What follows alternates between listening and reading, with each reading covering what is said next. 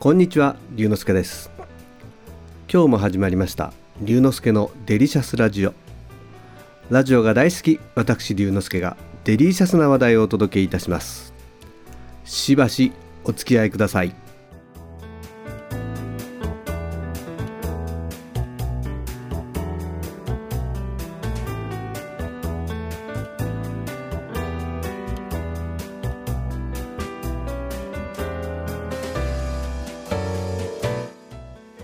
今日はアコースティックギターの話を少し。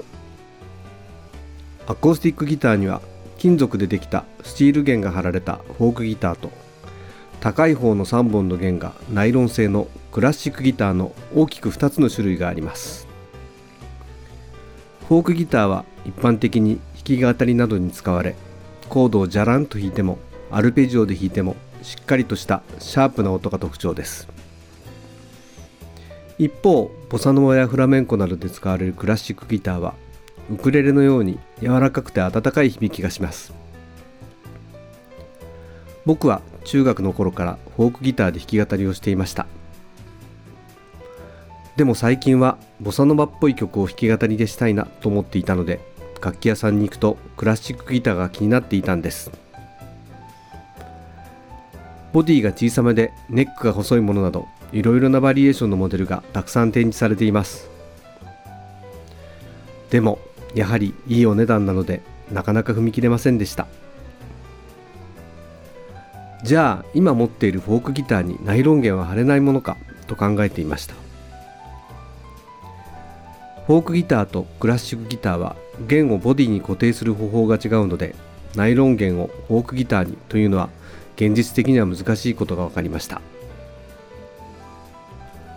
それでもいろいろ調べてみるとフォークギター用ナイロン弦というのがあったんです。早速取り寄せて弦を張り替えてみました。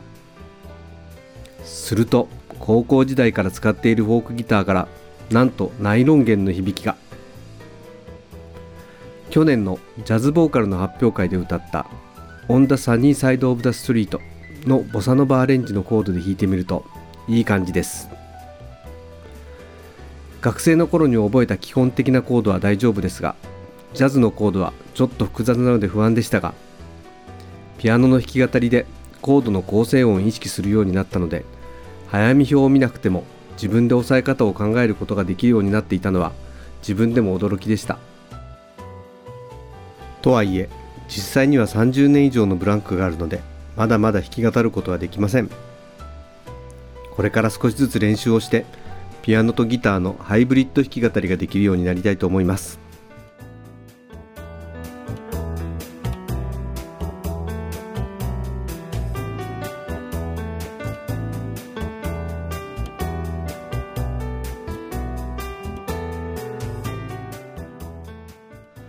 今日は高校時代から使っているフォークギターにナイロン弦を貼ってみたという話をしました。楽しんでいただけましたか？龍之介のデリシャスラジオ。次回もお楽しみに。お相手は龍之介こと新田龍でした。